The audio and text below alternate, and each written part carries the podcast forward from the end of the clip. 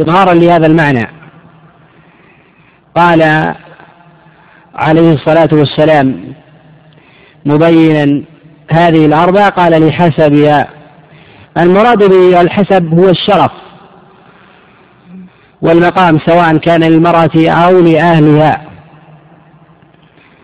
فالنفوس تتشوف للقربى من الحسيب والشريف.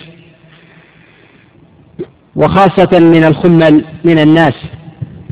ولهذا يقول المثل إذا كنت خاملا فتعلق بعظيم أي أنك ترفع نفسك. ولهذا جاء في الخبر قال ليرفع من خسيسته يعني من دناعته فيتزوج الكرائم من النساء. وهذا معلوم. والحسب يكون الإنسان بأسباب متعددة إما للغنى والثراء فيكون حينئذ أعم من المال وإما أن يكون للنسب وإما أن يكون للوجاهة في الدنيا إما لاشتهار المرأة واشتهار أهلها برجاحة العقل والرأي ونحو ذلك. كذلك أيضا تعلق بالبلد فقد يرغب أناس بأهل بلد دون غيرهم. لما عرف عنهم من حسن التعامل والرفعة في الحسب ونحو ذلك. ولهذا يقال بأن الحسب من جهة الأصل يدخل فيه المال ويدخل فيه أيضا النسب ويدخل فيه الشرف والجاه فهو عم من ذلك. ولهذا صدره في أكثر الروايات قال لحسبها ولمالها المال تنكح لأجله المرأة؟ وهذا في الغالب يكون من الوضعاء وخاصة إذا اشترك مع ذلك الفقر والحاجة فإن الغالب في ذلك لا يكون طمعا بالمرأة وإنما طمعا بمالها. فإذا كان كذلك كان كانت هذه الرغبة مكروهة والعقد صحيح وإن انصرف الإنسان إلى شيء من هذه الصفات إذا توفرت شروط النكاح وانتفت موانعه صح. وقد جاء في الخبر عن رسول الله صلى الله عليه وسلم النهي أن ينكح الإنسان المرأة لمالها صراحة وفي إسناده ضعف. والنفقة من جهة الأصل تكون من الزوج على الزوجة لا العكس. وإنما قد تتشوف النفوس لمال المرأة من جهة التحايل على مالها أو غلبة الظن أن المرأة لا تعيش كحال الزوج فتنعم نفسها وتنعم زوجها. وإنما نهى النبي عليه الصلاة والسلام عن ذلك أن الإنسان إذا تعلق بالمال كان انصرافه إلى ما تعلق به أكثر فيكون حينئذ قد أخل بشرط المعاشرة والمودة. وغلبت عليه المصلحة فإذا افتقرت المرأة طلقها. كذلك من يتزوجها لجمالها فإذا وجد من هو أجمل منها انصرف عنها. وقوله عليه الصلاة والسلام لجمالها الجمال هو حسن الخلقة وتتباين أنظار الناس فيه. بحسب الحال وبحسب أيضا أعراف الناس. وقد جاء في المسند وغيره من حديث عبد الله بن عمر النبي عليه الصلاة والسلام قال لا تنكحوا النساء لحسنهن ولا لجمالهن فربما يرديهن يعني الحسن ولا لمالهن فربما أطغاهن وإنما لدينهن وقال عليه الصلاة والسلام سوداء خرقاء وفي رواية جرباء أفضل. وهذا يشهد له قوله سبحانه وتعالى ولأمة مؤمنة خير من مشركة. ولو أعجبتكم. العلة في ذلك أن الصاحب الصالح والمرافق وإن كان يعاشره الإنسان في بعض الأحيان وليس يخالطه على الدوام والأغلب من حاله كحال الزوجة كان من أعظم الهادين إلى الجنة. ولهذا قال الله سبحانه وتعالى أولئك يدعون إلى النار. يعني رفقاء السوء. وقد جاء النبي عليه الصلاة والسلام أنه قال مثل الجليس الصالح والجليس السوء كحامل المسك ونافس الكير وقد جاء الحث على ذلك في كلام الله سبحانه وتعالى في مواضع متعددة ويكفي في ذلك قصة موسى مع الخضر. وأمر الله سبحانه وتعالى له بالصبر والمصابرة في ذلك وذلك أن النفس تتشوف إلى عاجل اللذة والمتعة. وقد لا تتشوف إلى رفقة الصالح لكن أمر الله سبحانه وتعالى بالصبر والمصابر لأن العاقبة في الغالب له. في آجل أمره. وقد يكون في عاجل أمره وإن كره ذلك. ولهذا أمر الله سبحانه وتعالى بالصبر على معاشرة ومخالطة الصالحين واصبر نفسك مع الذين يدعون ربهم بالغداة والعشي. وأمر الله عز وجل بالصبر هنا لأن النفوس قد لا تتشوف إلى رفقة بعض الصالحين طمعا بالميل إلى الهوى وطغيان النفس وكذلك وساوس الشيطان لانصراف شيء من اللذائذ. لأن النبي عليه الصلاة والسلام حينما ذكر هذه الخصال جعل آخرها وختمها بقوله قال ولدينها فاظفر بذات الدين سلبت يداك.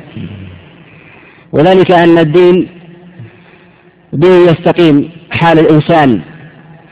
وإذا كان التقاء الاثنين على دين الله عز وجل وتحققت فيهم المحبة والأخوة سواء كانت معاشرة زوجية أو أخوة ومحبة في الله مطلقة كانت أعظم. لهذا كان المحب في الله يرعى صاحبه أكثر ممن يحبه في مال أو في جاه ولشرف ونسب ونحو ذلك. وذلك أن المحبة أدوم ما بقي الدين. والدين من جهة الأصل لا يزيغ الله عز وجل الإنسان عن دينه إلا فيما ندر بخلاف صاحب المال. يفقر يوما ويغنى آخر ونحو ذلك. ومنها ما هو مقطوع بزواله كحال جمال المرأة. جمالها في شبابها ثم إذا كبرت في السن زالت جمالها. فقد تزول الرغبة مع ذلك. ولهذا يقال أن أولى ما يرغب الإنسان فيه هو دين المرأة وأن يقدمه على غيره. وليس هذا تعطيلا لبقية الخصال أن يدع الإنسان بعض الخصال في المرأة من الجمال ونحو ذلك. وهذا ليس من المقاصد المطلوبة في هذا الخبر. ولهذا النبي عليه الصلاة والسلام قد أمر بالنظر إلى المرأة المخطوبة وحث على ذلك. وهذا تحقيقا لمقصد حسن الخلقة. ولهذا قال النبي عليه الصلاة والسلام لجابر بن عبد الله كما في المسند والسنن وأصله في الصحيح. النبي عليه الصلاة والسلام قال هل نظرت إليها؟ فإن في أعين أهل المدينة شيئا. والمراد بذلك أن يلتمس الإنسان حسن الخلقة وجمالها ولكن عند التعارض إذا خير الإنسان بين الجمال وبين الدين فإنه لا يقدم إلا الدين. وإن قدم غيره حرم ولم يوفق. وذلك أنه قدم متعة ولذة دنيوية على أمر باقي.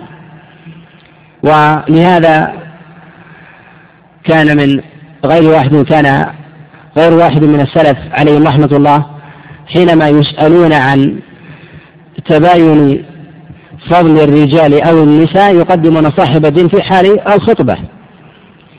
ولهذا سئل الحسن البصري عليه رحمة الله حينما جاءه رجل قال إن عندي ابنة لي وخطبت إلي من الرجال فأيهم أزوج؟ قال زوج صاحب الدين فإنه إن رغب بها أكرمها وإن لم يرغبها لم يطلقها.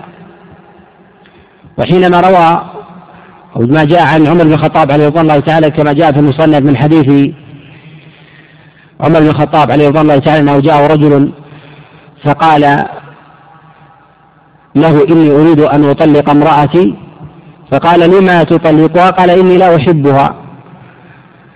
قال وهل بنيت البيوت على الحب؟ أين الكرامة والشيمة؟ والمراد بذلك أن صاحب الدين لديه كرامة وحفظ الحق وأن الأمر المناط من جهة الأصل عنده.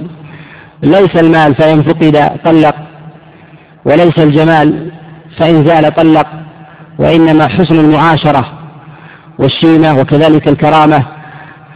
لهذا قد لا يحب الرجل زوجته ولكن تبقى في عصمته. إبقاء لحسن المعاشرة وما مضى من عهد فإن هذا من أعظم كرم النفس وحسن الخصال. والنبي عليه الصلاة والسلام في قوله ولجمالها في هذا إشارة إلى أن الناس تسأل عن جمال النساء وأن هذا من الجائز. ولهذا النبي عليه الصلاة والسلام شرع وأذن للرجل أن ينظر إلى المرأة إذا رغب بنكاحها. وهذا على قول جماهير أهل العلم على خلاف عندهم في التماس المرأة. من بين جملة من النساء إذا كان الرجل يبحث عن امرأة. هل له أن ينظر إلى مجموعة أم لا؟ هذا يأتي الكلام عليه بإذن الله. نعم.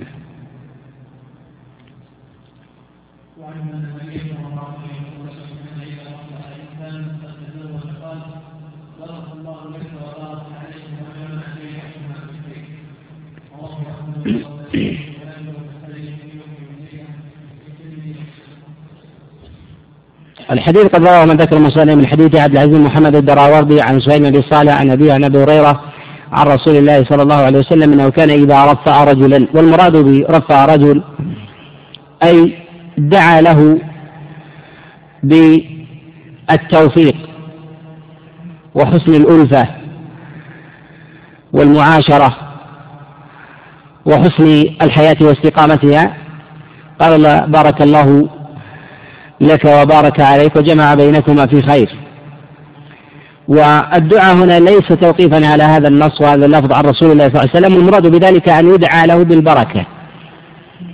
ولهذا النبي عليه الصلاة والسلام حينما دعا لأبي طلحة وقد أخبره أنه تزوج بالأمس قال اللهم بارك لهما فيما غبر. يعني فيما مضى. فالدعاء بالتبريك للمتزوج سنة نبوية وينبغي ألا يهمل. وذلك أن مناسبة الدعاء بمثل هذا متعلقة بالولد. فإذا رزق بينهما ولد واقترن ذلك بالدعوة كان أقرب إلى صلاحه. لهذا جاء النهي عن رسول الله صلى الله عليه وسلم أن يدعى للمتزوج بالرفاء والبنين. وقد جاء هذا من حديث الحسن البصري عن عقيل أبي طالب أنه تزوج امرأة من أهل البصرة فقيل له بالرفاء والبنين فقال نهى النبي عليه الصلاة والسلام عن ذلك وهذا قد رواه الإمام أحمد وأبو داود والنسائي وغيرهم وفي إسناده انقطاع. والعلة بالنهي عن ذلك أن هذا اللفظ ليس بدعاء وإنما هو شيء من الفعل. والدعاء أولى وآكد في هذا المقام بتعلقه بهذه المناسبة الجليلة. ثم أيضا أن فيه تخصيصا للبنين دون البنات ولهذا قال بالرفاء والبنين وما قال بالأولاد ليشمل الذكر والأنثى. وهذا شيء ما كان عليه الجاهلية من رغبة الذكور وعدم رغبة الإناث. فنهى النبي عليه الصلاة والسلام عن ذلك فدعا بالبركة للمتزوج. وجاءت ألفاظ بالدعاء للمتزوج عدة منها الاكتفاء بقوله بارك الله لك. وهذا قد جاء من حديث ثابت عن أنس بن مالك أن النبي عليه الصلاة والسلام دعا لعبد الرحمن بن عوف قال بارك الله لك. وجاء في بعض الروايات وبارك عليك. فإن اكتفى بقوله بارك الله لك صح وجاز. وكان متبعا للسنة. وجاء أيضا من حديث عائشة عليه رضوان الله تعالى حينما تزوج النبي عليه الصلاة والسلام قالت جاءت نساء من الأنصار فقلنا بالبركة والخير والطائر الميمون. وهذا يدل على أن مطلق الدعاء بالبركة هو اتباع وهو السنة أيضا. وقد جاء أيضا من حديث عبار عند الطبراني في معجمه النبي عليه الصلاة والسلام دعا لمتزوج قال بالخير والبركة والطائر الميمون والسعة والرزق. فإذا دعا الإنسان بشيء من أنواع الدعاء واقترن ذلك بتخصيص البركة فإنه على اتباع وهدى بخلاف ما يطلقه العامة للمتزوج إذا تزوج أن يقال له مبروك. فإن هذا ليس من السنة على هذا الإطلاق وهذا اللفظ. سنة أن يذكر اسم الجلالة سواء بصيغة الدعاء أو بصيغة الإخبار المتضمن للدعاء كان يقول اللهم بارك له وبارك عليه أو يقول بارك الله لك وبارك عليك. وهذا الدعاء بالنسبة للداعي المتزوج وهو للزوج والزوجة أيضا سواء كان من الأقربين من الولي أو من غيره. وهل يكون هذا أيضا للزوج مع زوجته أم لا؟ يقال للزوج مع زوجته قد جاء النبي عليه الصلاة والسلام دعاء آخر.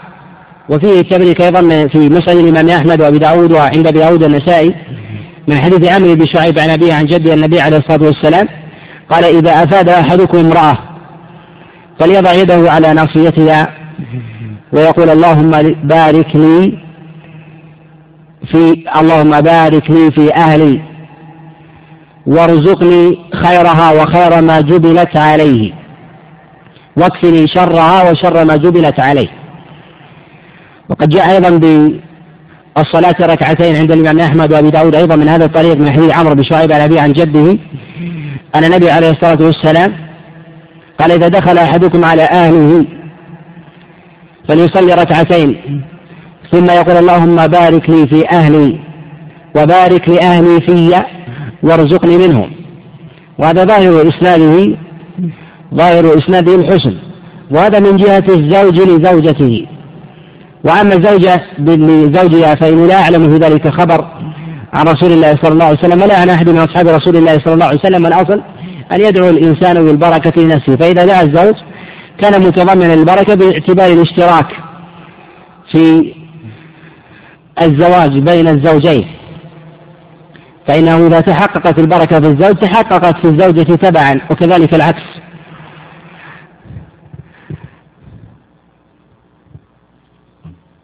وقوله عليه الصلاة والسلام وجمع بينكما في خير. إشارة إلى استحباب المداومة والمعاشرة وفيه إشارة أيضا إلى كراهة الانفصال والطلاق. قد جاء بالخبر عنه عليه الصلاة والسلام أبغض الحلال إلى الله الطلاق. وفي إسناده ضعف وفي السنن والمسند. ويأتي الكلام عليه بإذن الله. ومعناه صحيح وهو مباح. وقد يكون حراما إذا قصد بذلك الإضرار بالزوجة. فإنه يكون حينئذ حراما ولا مصلحة للزوج بهذا الطلاق. إذا استحضر نية الضرار والإضرار بالزوجة كان آثما وإذا لم يستحضر ذلك فإن الأصل فيه أنه على الكراهة. وقد يباح وقد يستحب وقد يجب إذا كان البقاء يكون فيه فيه إثم أو قطيعة رحم ونحو ذلك. وهذا قد تكلم عليه العلماء في مواضع يأتي بسطه بإذن الله. نعم. نعم. إلا إذا إذا دخل على زوجته قبل أن يمسها يدعو بهذا الدعاء. إذا دخل عليها لا يكون قبل ذلك. يعني أن يكون في بيتها. وعند الدخول عليها يدعو. إنه يدعو بالبركة. وينبغي أن يكون ذلك قبل أن يمس المرأة. نعم. قبل ذلك أيضا قبل أن يمس المرأة عند الدخول. هو جاء في بعض الطرق من حديث عمرو بن شعيب وما جاء في الأكثر. منهم من يقويه ومنهم من لا يقويه لكنه جاء موقوف. وموقوف أصح نعم. نعم. لا يصلي وحده. نعم. ما يصلون. نعم.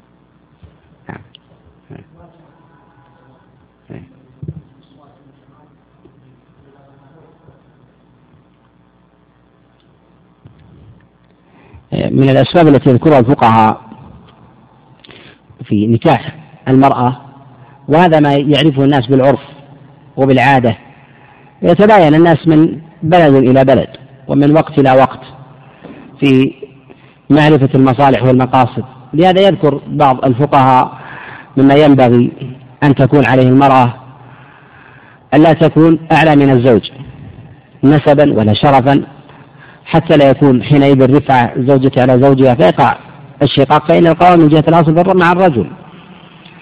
ولا ينبغي للرجل أن يأخذ امرأة من عشيرة وقوم أظهروا منه فإن هذا مجلبة للكبر والأنفة أيضا. إلا إذا كانت امرأة صاحبة دين يكسر على الأنفة دينها. ولهذا يذكر بعض الفقهاء كراهة ذلك وهذا معلوم بالحال. كذلك يذكرون يذكر بعض الفقهاء قد نص عليه في الزاد أنه قال ويستحب أن تكون المرأة بلا أم أن تكون أمها ميتة. وذلك أن أم الزوجة تحرض الزوجة على زوجة على زوجها فتقع الفتنة. وهذا لا دليل عليه لكنه يعرف بالحال.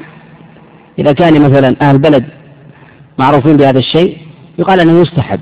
أن يسأل هل أمها حية أم لا. وأما إذا كان في بلد المرأة لا تتدخل بزوجها بابنتها ولا بشانها وهذا العرف سائد ويغلب على البلد فلا يقال بذلك. إذا هذا يختلف بحسب بحسب العرف. وقد يقال أيضا أنه قد يستحب ألا يتزوج الرجل المرأة العاملة. لأنها تنشغل بعملها عن زوجها. بحسب الحال أيضا قد يقال أنه يستحب أن يتزوج الرجل المرأة العاملة بحسب حاله ينظر نعم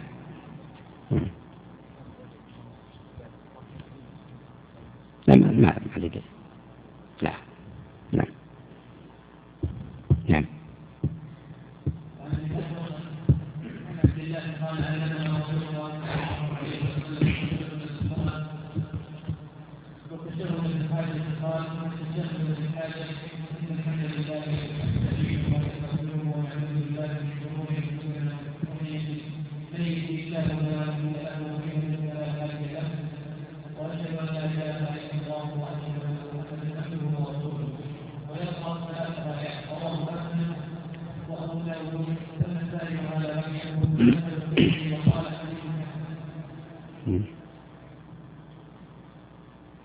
هذا الحديث أصله في مسلم.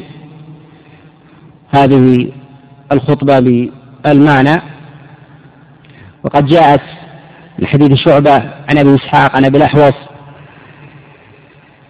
عن عبد الله بن مسعود عليه رضوان الله تعالى وقد جاءت من حديث عند الإمام أحمد وأبي داود أيضا من حديث أبي عبيدة بن عبد الله بن مسعود عن أبيه عن رسول الله صلى الله عليه وسلم. وهذه الخطبة تسمى خطبة الحاجة. وتستحب عند عقد النكاح باتفاق الأئمة. وعقد النكاح يختلف عن سائر العقود وقد خص بأشياء منها استحباب الإشهاد ومنها أنه لا يكون بين الاثنين بل لا بد للمرأة من ولي بخلاف بقية العقود. ومنها أيضا أنه عقد مستحب بخلاف بقية العقود فإنها عقود مباحة. ومنها أنه يجب على هذا العقد الإشهاد وبقية العقود يستحب ولا يجب فيها. وغير ذلك مما خص فيه عقد النكاح. وهذه الخطبة هي في خطب النبي عليه الصلاة والسلام التي يتحدث بها وكذلك عند خطبة النكاح. وهي من السنن. وقد جاء رسول الله صلى الله عليه وسلم أنه كان يقول الحمد لله نستعينه ونستغفره. وقوله هنا عليه الصلاة والسلام الحمد لله نستعين ونستغفره هذه هي في جل الروايات أو في جميعها. الحمد والاستعانة والاستغفار. وأما طلب الهداية ونستهدي فلا أصل له يثبت. عن رسول الله صلى الله عليه وسلم وإن أكثر من ذكر الخطب فإنه لا يثبت عن رسول الله صلى الله عليه وسلم في هذا اللفظ شيء. وإنما كما قال بعض العلماء قال وأركان هذه الخطبة ثلاثة الحمد والاستعانة والاستغفار. وقد جاء في بعض الروايات ونتوب إليه وهو متضمنة الاستغفار ويستحب أن تكون عند الخطبة وهي آكد وهي سنة باتفاق الأئمة. وقال بعضهم بالوجوب وفي هذا الوجوب نظر فإن هذا القول لا يعول عليه باعتبار عدم الأمر عن رسول الله صلى الله عليه وسلم. وقد جاء عند أبي داود في سنن من حديث ابن إبراهيم عن رجل من بني سليم أنه قال خطبت أمامة بنت ربيعة ابن الحارث ابن عبد المطلب من النبي عليه الصلاة والسلام ولم يتشهد. قالوا فيه دليل على أن التشهد فيها ليس على الوجوب لهذا النبي عليه الصلاة والسلام لم يتشاهد في هذا. وهذا الخبر قد أعلم البخاري عليه رحمة الله كما في التاريخ قال وإسناده مجهول. يعني في إسناده جهالة. والذي عليه عامة العلماء أنه عن الاستحباب لا على الوجوب. وهذه الخطبة تكون في الحديث وعند النكاح. ولم يثبت عن رسول الله صلى الله عليه وسلم أنه كان يذكرها في مكاتباته إلى الناس كذلك في مقدمات الكتب التي يذكرها العلماء فإن هذا مما لا أعلمه يثبت عن أحد من الأئمة المتقدمين لا من الصحابة ولا من التابعين ولا من الأئمة الأربعة وإنما نشأ بعد ذلك. فالذي يشرع في المكاتبات التسمية أن يقول بسم الله الرحمن الرحيم. وإن زاد على ذلك من غير اقتداء فحسن. أما على سبيل الاقتداء فالثابت عن رسول الله صلى الله عليه وسلم أنه في مكاتباته يقول بسم الله الرحمن الرحيم من محمد بن عبد الله. ويشرع في ذلك. من غير الحمدلة التي متعلقة بالخطب. والمكاتبات ليست من الخطب ولا من جنسها. فيغلب على المكاتبات إيصال العلم للقارئ بأوضح عبارة وأسهل سبيل بخلاف الخطب التي تستدعي الانتباه وشحذ الهمة ويكون في الغالب يطلب فيها البركة للحضور والجمع بخلاف القارئ فإن القارئ يكون لنفسه ويتباين الناس في ذلك. وهذه قد جاء عن بعض السلف من يجعلها في كل حال سواء كانت في في خطبة جمعة أو في حديث عام في كل ما يرجى منه الخير ومنهم من قال أنها خاصة في الجمع وعند النكاح. وهذا هو الأظهر. نعم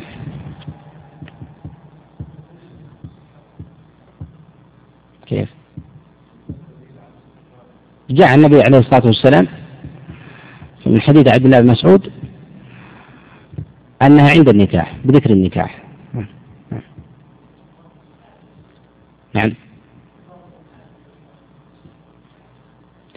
الحاجة عند الحديث للناس إذا احتاج الإنسان أن يتحدث بكلام وأمر هام تكلم. فيكون هذا حينئذ من الحاجة.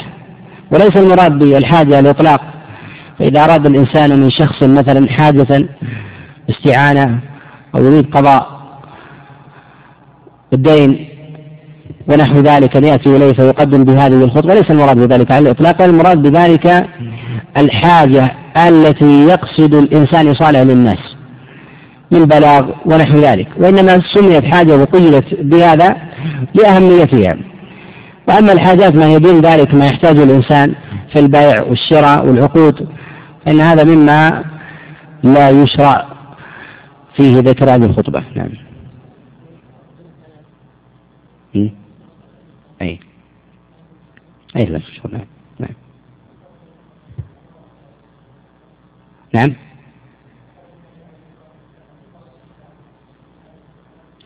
جاء عن النبي عليه الصلاة والسلام حتى في الصحيح أنه كان يحمد الله ويثني عليه ويتشهد. على المعنى وتقدم الإشارة إليه. وهي متضمنة لهذا المعنى. نعم.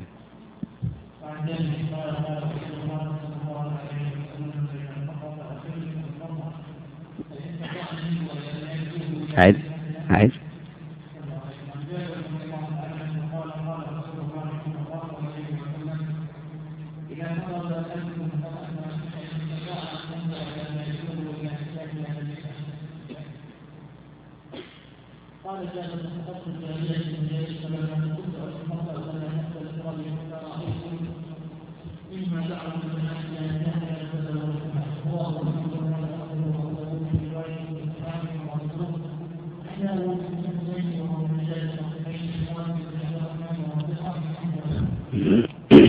هذا الحديث كما ذكر المصنف عليه رحمة الله قد جاء من حديث محمد بن إسحاق عن داود بن حسين عن واقد بن عمر. عن جابر بن عبد الله عن رسول الله صلى الله عليه وسلم بهذا الخبر. وقد جاء في بعض الطرق عند الإمام أحمد وغيره من حديث عبد الواحد بن زياد عن محمد بن إسحاق عن داود بن الحسين عن واقد بن عبد الرحمن عن جابر بن عبد الله. ولهذا قد أعل هذا الخبر بواقد بن عبد الرحمن بعض النقاد كابن قطان وغيره والذي يظهر أن ذكر ذكر واقد بن عبد الرحمن مكان واقد بن عمر فيه نظر. وذلك أن عبد الواحد بن زياد قد وهم بهذه الرواية. والصواب والأشهر وفي أكثر الروايات عدم ذكره. ولهذا قد ظن الرجحان بن قطان فأعل الخبر وليس كذلك بل أن الإسناد مستقيم. ومحمد بن إسحاق لم ينفرد بهذا الخبر عن رسول الله صلى الله عليه وسلم بذكر هذا المعنى. وقد جاء النبي عليه الصلاة والسلام من حديث عبد الله ابن عمر وجاء من حديث عقبة بن عامر وجاء من حديث أبي حميد أو أبي حميدة عن رسول الله صلى الله عليه وسلم وجاء أيضا من حديث محمد بن مسلمة عن رسول الله وجاء من حديث أبي هريرة عن رسول الله صلى الله عليه وسلم وجاء من غير هذا الطريق أيضا عن أبي هريرة عن رسول الله صلى الله عليه وسلم وعن جابر عن رسول الله صلى الله عليه وسلم وجاء في ذلك موقوف عن غير واحد من الصحابة كعمر بن الخطاب وعلي بن أبي طالب وعبد الله بن عباس وعبد الله بن عمر وغيره من أصحاب رسول الله صلى الله عليه وسلم مما يدل على استقامة هذا المعنى وأنه لم ينفرد به. وعليه الإجماع خلافا لمن شذ ممن لم يعرف بالقول بعدم المشروعية. ويستحب للرجل إذا رغب المرأة أن ينظر إلى ما يدعو إلى نكاحها. وهذا يدل على أهمية ما تقدم الإشارة إليه إلى قصد الإنسان من جمال المرأة إلا أنه لا يقدمه على دينها. وهذا يظهر في قوله عليه الصلاة والسلام تنكح المرأة لأربع وذكر منها لجمالها قال ولدينها فاظفر بذات الدين تربت يداك. وقوله عليه الصلاة والسلام تربت يداك إشارة إلى التصاقهما بالتراب بمعنى الفقر. والعرب تدعو بهذه العبارة ولا تريد الدعاء على حقيقته وإنما تريد الإشارة إلى الترجر وأن العاقبة احتمال أن تكون على هذه الحال. وقوله عليه الصلاة والسلام إذا خطب أحدكم المرأة هل رؤية المرأة تكون بعد الخطبة أم المراد بذلك أنه إذا أراد أن يخطب المرأة فلينظر إليها؟ قد اختلف العلماء في هذه المسألة على قول ذهب بعض العلماء إلى أن رؤية المرأة لا تكون إلا بعد بعد الخطبة. وذهب جمهور العلماء إلى أنه يجوز للرجل أن ينظر إلى المرأة إذا عزم على خطبتها ورغب إليها بنكاح قبل أن يخطبها. وهذا الذي عليه جمهور العلماء. وقد جاء هذا عن غير واحد من أصحاب رسول الله صلى الله عليه وسلم كجابر بن عبد الله كما في هذا الخبر. وجاء أيضا من حديث محمد بن مسلمة كما رواه ابن ماجه من حديث ابن, ابن سلمان عن سهل ابن أبي حثمة عن محمد بن مسلمة أنه كان يطرد امرأة ببصره وهي لا تعلم والإسناد لا بأس به. وقد جاء في معناه أيضا من حديث هنا من حديث جابر بن عبد الله وجاء أيضا عن رسول الله صلى الله عليه وسلم كما في المسند من حديث عبد الله بن موسى عن أبي حميد أو حميدة. قال النبي عليه الصلاة والسلام أن ينظر إليها إذا أراد, إذا أراد خطبتها وهي لا تعلم. وقد علّ هذا الخبر بعض العلماء ولكن ما جاء في حديث محمد صلى الله عليه وسلم وحديث جابر بن عبد الله ما يدل على أن المرأة لا تعلم. وهذا يدل على جواز ذلك والذي ذهب إليه جمهور العلماء. النظر إلى المخطوبة قبل نكاحها مشروع ومتأكد وقد ذهب عامة العلماء إلى مشروعيته على خلاف في قدره من جهة الاستحباب أو الإباحة فذهب جمهور العلماء إلى أن أمر النبي عليه الصلاة والسلام في ذلك الإرشاد. وذهب بعض العلماء إلى وجوب ذلك وذهب إليه الظاهرية كداود ابن علي الظاهري وغيره. والصواب في ذلك أنه على الإرشاد. والدليل على ذلك أنه ليس على وجوب النبي عليه الصلاة والسلام حينما أتاه رجل قد تزوج فقال هل نظرت إليها؟ قال لا. فقال النبي عليه الصلاة والسلام انظر إليها. وكان قد تزوج. ولم يعني أنه عقد ولم يدخل بها. ثم أمر النبي عليه الصلاة والسلام بذلك. ما يدل على صحة النكاح وأن الأمر الاسترشاد. ولهذا علقه النبي عليه الصلاة والسلام بالاستطاعة. قال إن استطاع فليفعل. وهذه الصيغة في الأغلب لا تكون على لا تكون على شيء دون على شيء من المتأكدات الواجبات وإنما هو لما دون ذلك. وهناك بعض الفقهاء من قال بكراهة النظر إلى المخطوبة. وهذا قول قد نسبه الطحاوي إلى بعض الفقهاء ونسبه كذلك القاضي عياض ولم يسموا أحدا. وهذا لا يعلم يسع عن أحد بعينه من أئمة الإسلام. وإنما قد يكره بعض الفقهاء بالنظر إلى المرأة في أحوال. إذا كانت لا تعلم وقد جاءت كراهة ذلك عن الإمام مالك قال خشية أن يرى منها عورة. أي عورة لا تراه المرأة برؤيتها سواء من العورات المغلظة التي تسترها المرأة حتى عن محارمها وعن النساء. كالفخذ ونحو ذلك. كذلك أيضا ينص بعض الفقهاء على تكرار النظر للمرأة للتلذذ وإن كان يرغب في خطبتها قالوا لأن هذا خارج عن إذن الشارع في ذلك. وقد يقال بأن من روي عنه النص بالكراهة أراد شيئا من هذه المسائل وإن أراد غير ذلك بإلحاق الكراهة بأصل المسألة فهذا مردود لثبوت ذلك عن رسول الله صلى الله عليه وسلم والذي عليه إجماع. والنظر إلى المخطوبة كما تقدم يجوز الإنسان وإن لم يتقدم إلى إلى خطبتها فإذا عزم على على الخطبة جاز له النظر. وإذا أراد الإنسان أن يخطب امرأة وتردد بينها وبين أختها. هل له أن ينظر الاثنتين أو يأتي مثلا عند أماكن مجامع النساء وينظر ويبحث عن المرأة التي تناسب.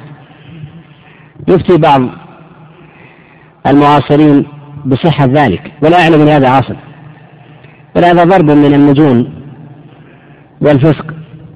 أن يأتي الإنسان إلى مواضع النساء ويتتبع ويقول أيهنا أجمل وأحسن فانظر إليها.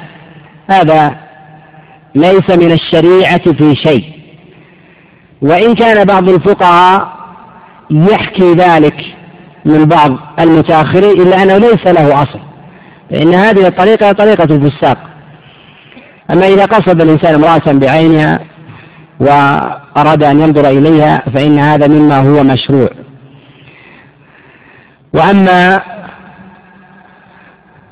تكرار النظر لغير حاجة للمرأة إذا أراد إذا أراد أن يخطب الرجل فإن هذا يجوز إذا كان لمقصد أن يرى ما يدعوه إلى النكاح ولم يره في المرة الأولى. وأما القدر الذي أذن فيه بالنظر إليه من المرأة. النبي عليه الصلاة والسلام قد أذن بالنظر إلى المرأة على وجه العموم كما جاء في حديث جابر وفي حديث عقبة وحديث عبد الله بن عمر وأبي حميد وغيرهم. جاء في بعض النصوص قال فلينظر إلى ما يدعو إلى نكاحها. قال فلينظر إليها في بعض الروايات. فهل النظر على الإطلاق أن ينظر إلى سائر جسدها؟ أن ينظر إلى شيء معين. قد اختلف العلماء في هذه المسألة على عدة على عدة أقوال. القول الأول وهو قول جمهور العلماء قالوا ينظر إلى الوجه والكفين فقط ولا ينظر إلى ما عدا ذلك. قال وهذا الذي يدعو إلى نكاحها. وهذا قد ذهب إليه الإمام مالك وأبو حنيفة والشافعي ورواية عن الإمام أحمد. القول الثاني وهو المشهور عن الإمام أحمد وهو الذي عليه مذهبه أن ينظر إلى ما ما ظهر منها عادة. من يديها وجهها وشعرها وساعدها. واستدلوا في ذلك بما جاء في لفظ الخبر بقول ما يدعوه إلى نكاحه. قالوا وهذا ما يدعوه إلى النكاح وهو ما يظهر من المرأة عادة. عند محارمها. ويستدل أيضا لهذا بما جاء عند عبد الرزاق وسعيد المنصور في سنن من حديث سفيان عن عمرو بن دينار عن محمد بن علي بن الحسين أن عمر بن الخطاب عليه رضوان الله تعالى خطب أم كلثوم من علي بن أبي طالب فبعث بها علي بن أبي طالب عليه رضوان الله تعالى إلى عمر قال إن أعجبتك زوجتك إياها. فأتت إلى عمر بن الخطاب عليه رضوان الله تعالى فكشف عن ساقها قالت أتفعل ذلك وأنت أمير المؤمنين؟ لو لم تكن أمير المؤمنين لسككت عينك. وجاء في رواية لكسرت أنفك. وهذا لغيرتها على جسدها عليها رضوان الله تعالى. وما فعل عمر ذلك إلا إلا لأنه يرى جواز ذلك. وهو الخليفة الراشد. وهذا قد أعل بالانقطاع بين محمد بن علي بن الحسين وبين عمر. وحينما أخرج أو أورد هذا الخبر ابن حجر عليه رحمة الله قال محمد بن علي بن أبي طالب بن الحنفية. وهذا وهم وغلط بل الصواب أنه محمد بن علي بن الحسين وهو أبو جعفر ويختلف عن محمد بن علي بن الحنفية. ومحمد بن علي بن الحنفية قد أدرك عمر. ودخل عليه بخلاف محمد بن علي بن الحسين فإنه ما أدرك عمر بن الخطاب فهو منقطع. ولكن قد جاء هذا الخبر من وجه آخر عند الخطيب البغدادي في التاريخ.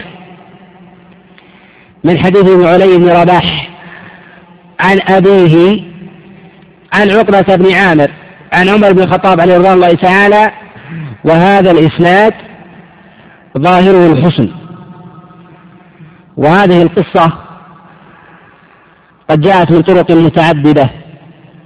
عن عمر بن الخطاب عليه رضوان الله تعالى قد جاءت من حديث جعفر بن محمد عن أبيه عن جابر بن عبد الله وجاءت من حديث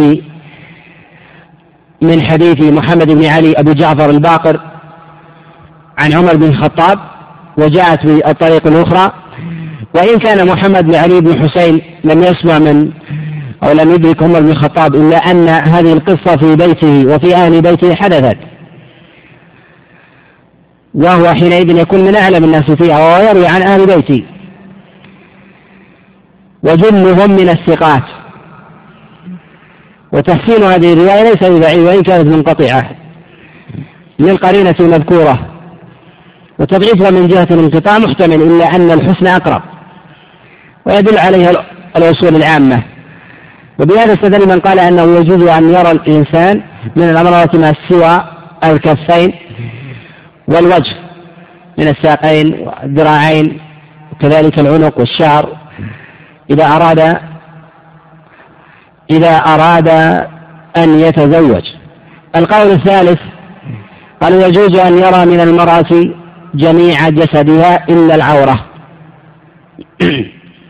وهذه رواية عن الإمام أحمد وقال بهذا القول داود بن علي الظاهري ومروي عن ابن حزم الأندلسي.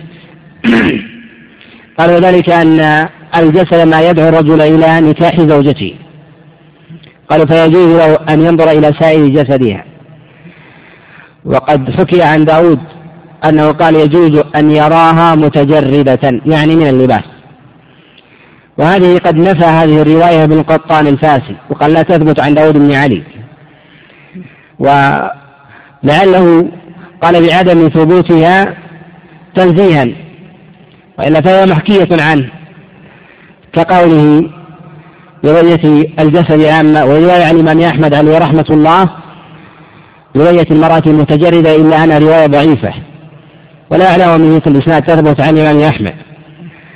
وأقرب الأقوال في هذه المسألة هو أن ينظر إلى إلى المرأة ما يدعوه إلى نكاحها ما ظهر منها عادة. ما يظهر من النساء عادة. الذراعين الساعدين الساقين العنق شعر الرأس. فإن هذا غالب ما يدل على جسد المرأة من جهة جمالها وكذلك جسدها وقامتها ونحو ذلك. أما النظر إلى سائر الجسد فإن هذا القول ضعيف بل هو مردود ولا أعلم من عمل به من السلف لا من الصحابة ولا من التابعين. وما جاء عنه من تتبع المرأة فإن هذا يشير إلى المعنى الذي رجحناه وهو أنه ينظر إلى ما يدعوه إلى نكاحها مما ظهر منها عادة. فإن ما يظهر من المرأة في طريقها أقل مما يظهر منها في دارها. لا يظهر من في طريقها وإن كانت المرأة مثلا ترى أنها في الطريق في من الرجال وتظهر مثلا شيء من جسدها من قدمها أو كفها أو ساعدها ونحو ذلك لكن لو كانت في دارها تظهر من جسدها أكثر. فيكون حينئذ الاستدلال بذلك فيه فيه نظر. وأبعد الأقوال هو من قال برؤية كل شيء والتجرد. وأبعد منه أيضا القول برؤية حتى العورة فإن هذا قول لا يعول عليه. و ثم بعد ذلك وهو قول مرجوح ما قوته أن يرى الإنسان الكفين الوجه وأصح الأقوال هو أن يرى الإنسان ما ظهر منها عادة بحسب الحال. نعم.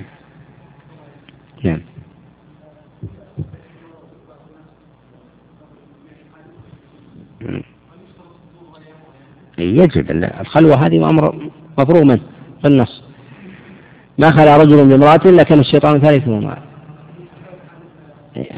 هذه إذا كان مثلا الإنسان يريد أن يعرف منطقها هل فيها عيب في النطق أو في الكلام فيها لثغة أو فيها انحراف أو تأتأة ممكن. يجوز. أما أن يسترسل معها ونحو ذلك هذا كره العلماء ولا يعلم فيه النص. إلا أنه مدعاة للفتنة. يعني ممكن هذا من الدلالات.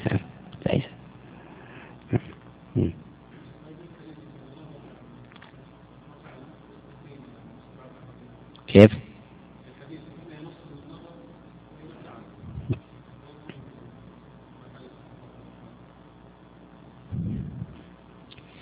رجحنا أنه يجوز للرجل أن ينظر إلى المرأة وهي لا تعلم.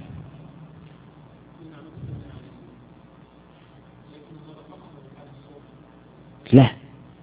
له أن ينظر إليها بإذن وليها. وهذا يشير إلى مسألة وهي مسألة هل للمرأة أن تتجمل للخاطب؟ يجوز للمرأة أن تتجمل للخاطب. وأن تضع ما يحسن خلقتها كما جاء في حديث سبيل الأسلامية في السنن والأصل في الصحيح. لما خرجت من عدتها تجملت. من خطاب. تجمل تحسن ولا تبقى على تفلة على هيئتها. هذا ما يجوز للمرأة. حتى لو رعاها زوجها. الذي يرغب بخطبتها أن تتجمل. بحيث يعلم الرجل أنها تتجمل. لا يكون في خداع. مثلا أن تصل شعرها بشعر آخر. هذا تزييف. لكن تبقى على خلقتها فتتجمل من جهة الشعر وحسن الخلقة وما يوضع مثلا من مكياج ونحو ذلك فإن هذا مما لا بأس به كما جاء في حديث سبع الأسلامية نعم.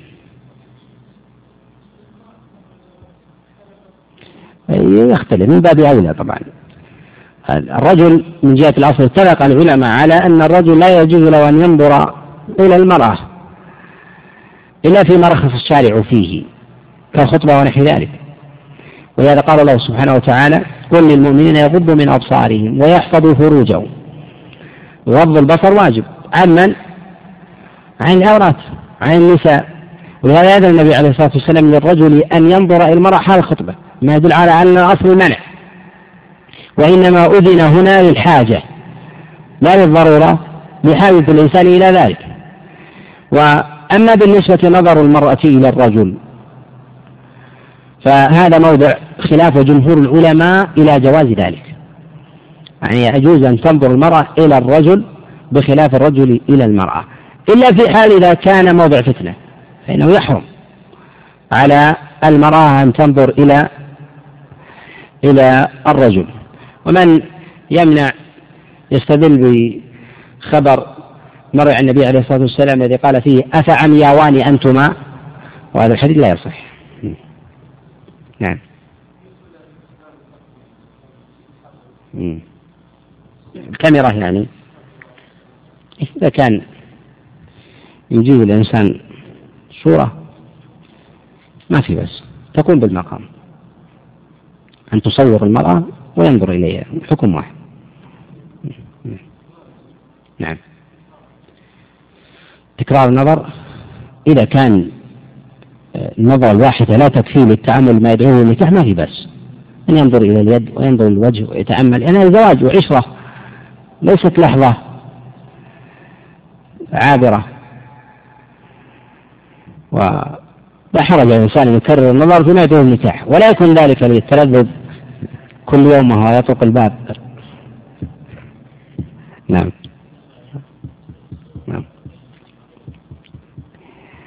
وكذلك التزين المرأة تغير الحقيقة. تزين المرأة للخطاب يغير الحقيقة. لكن يعني الإنسان حصيف يعرف.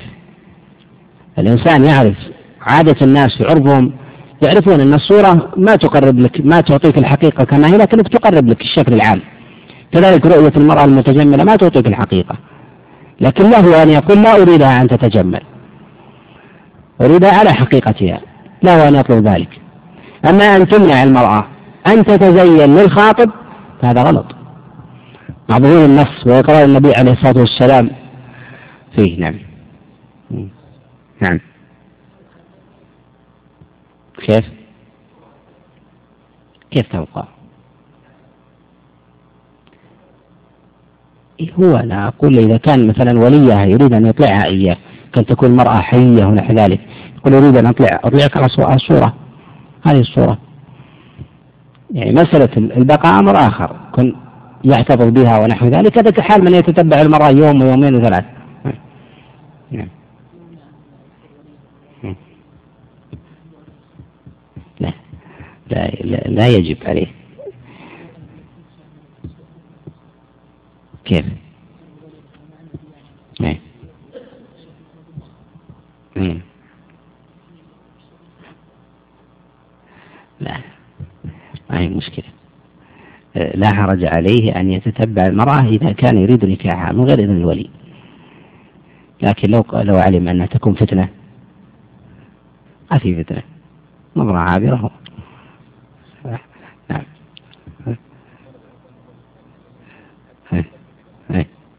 ما يجوز أن ينظر. ما يجوز. نعم. ذكر الشيخ إذا كان إذا كان الإنسان أراد الخطبة وعزم عليه الإنسان في الغالب إلا الوضيع والذي لا كرامة عنده آه، لا يقدم إلا على من يرجو القبول واضح؟ أما أن يطرق الأبواب ويجرب هذا الإنسان معدوم الكرامة ردوا ولا ما ما, ما هي مشكلة. في عشرة يمر في اليوم عشرة. نعم.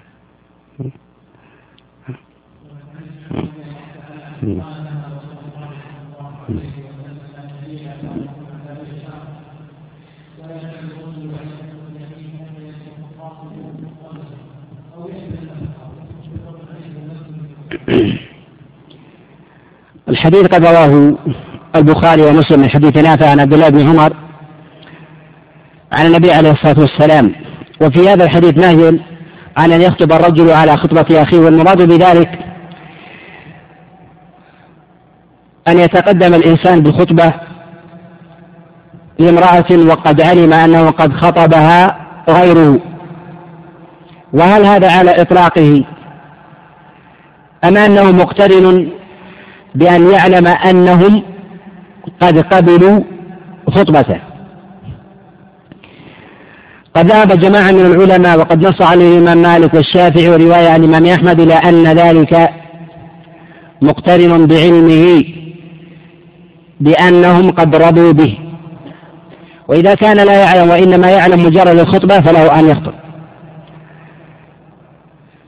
كحال السوم والبيع إذا عرض الإنسان سلعة فسامها فلان بمئة له أن يصوم بمئة وعشرة ويحرم عليه إذا علم أن ذلك قد قبل منه. إذا قال اشتري منك هذه السلعة بمئة فقال قبلت. حرم عليه أن يزيد. وإذا كان لا يعلم جاز له أن يزيد. كذلك في الخطبة. إذا علم أن زيد خطب فلانة من الناس ولا يعلم أنهم قبلوا أم لا له أن يخطب. فإذا علم أنهم قبلوا حرم عليه. والنص للتحريم باتفاق الأئمة الأربعة. خلافا لما ذهب إليه بعض الفقهاء كالخطابي والعكبري وغيرهم الذين قالوا بأن النهي هنا على الكراهة. وما ذكره ابن جرير الطبري من أن هذا الخبر منسوخ. بحديث فاطمة بنت قيس حينما جاءت النبي عليه الصلاة والسلام فقالت يا رسول الله إن معاوية وأبا جهم خطباني فذكرت الاثنين وما علق النبي عليه الصلاة والسلام لماذا خطب هذا ولم يخطب هذا. وهذا القول لم يقل به أحد من السلف في القرون المفضلة بأن الخبر منسوخ بل هو محكم. والنهي للتحريم وهو في حال العلم بالرضا لا العلم بالخطبة فإذا علم بمجرد أن الإنسان تقدم لخطبة فلانة فإن هذا لا يمنعه من ذلك. وتفسيره قد جاء في البيوع. تقدم معنا في قوله عليه الصلاة والسلام لا يبيع أحدكم على بيع أخيه ولا يخطب على خطبة أخيه. وفي هذا الخبر أيضا. والنهي هنا للتحريم. وهل هذا النهي يفسد نكاح الثاني؟ أم لا؟ قد اختلف العلماء في هذه المسألة على قولين. ذهب الإمام مالك ورواية عن الإمام أحمد إلى أن النكاح فاسد. وذهب جمهور العلماء وهو المشهور عن أحمد إلى أن النكاح ليس بفاسد مع اتفاق الأئمة الأربعة أنه عاص لله ورسوله وأنه آثم بفعله ذلك. والنكاح صحيح.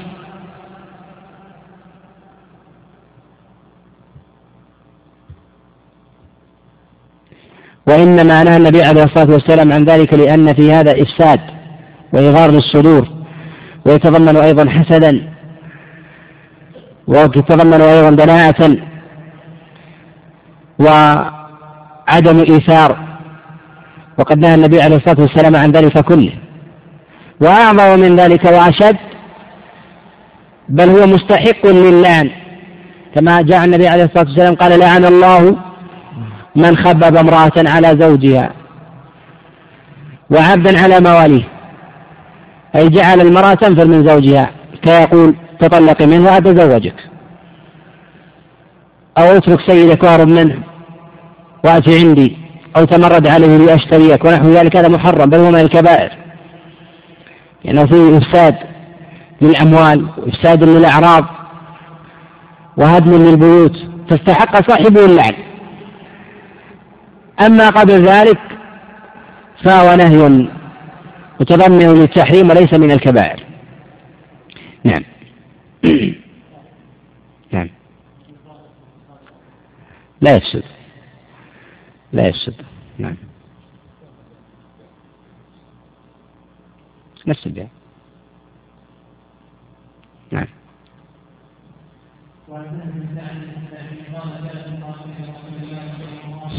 كفاية.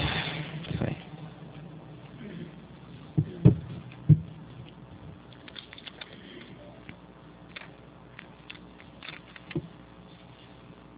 يقول ما الرأي بكتاب العلم المتناهية لابن الجوزي؟ كتاب العلم المتناهية لابن الجوزي ابن الجوزي هو من الأئمة المحدثين. ومن النقاد إلا أنه لا يرقى إلى درجة النقاد العوائل الكبار كالبخاري وأحمد وابن المديني فهم دونهم مرتبة. ولهذا وقع له شيء من الأوهام في كتابه هذا. وقد أورد جملة من الأحاديث الثابتة الصحيحة في كتاب الموضوعات وكذلك في العلم المتناهية منها ما هو في الصحيح. وقد رد عليه الحافظ بن حجر عليه رحمة الله ذابا عن الصحيح وذابا أيضا عن مسند الإمام أحمد حينما ذكر أن فيه جملة من الأحاديث الموضوعة في كتاب سماه القول المسدد في الذب عن مسند الإمام أحمد. وكتابه العلل المتناهية أمثل من كتابه الموضوعات. وهو ناقد ومن جهة النقد أقرب ما يكون إلى منهج ابن حزم الظاهري.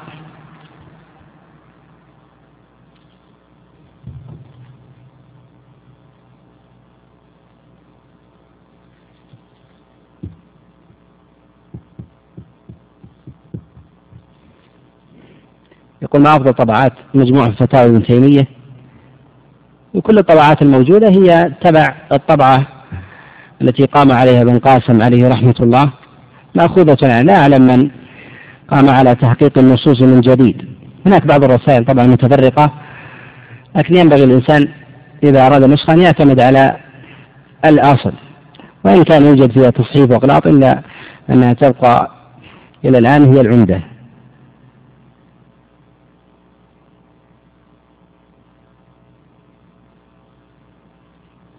رواية عطاء الخراساني عن عبد الله بن عباس فيها انقطاع. وبعضهم يغتفرها في التفسير كما جاء عن البخاري في حينما أخرجها في كتابه الصحيح. وما أصح حديث تحريم الغنى والمعازف وما جاء في البخاري حديث أبي مالك وأبي عامر والأشعري.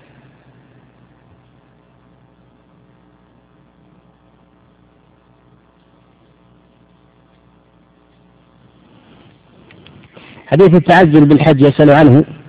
وحديث إسناده ضعيف وحديث عبد الله بن عباس في إسناد صفوان بن مهران وهو مجهول يروي عن عبد الله بن عباس.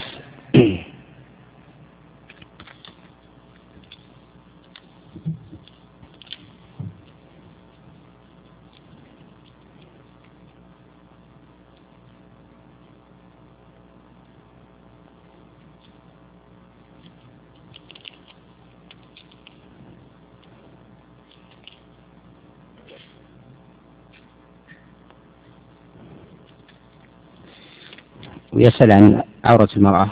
هناك محاضرة في يوم أربعة 11 بعد العشاء يوم الأحد بإذن الله عز وجل بعنوان الحجاب في الميزان في جامع الأميرة نورة في حي النخيل. نعم.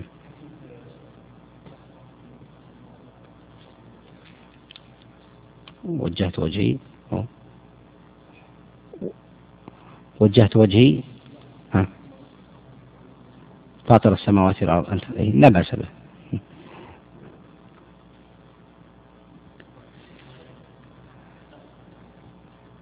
نعم.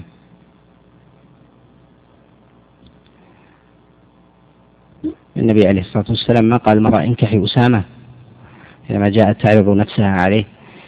نكاح تكافؤ النسب ليس مطلوب في الشرع على وجه العزم والتأكيد لكنه يطلب لتحقيق مصلحة.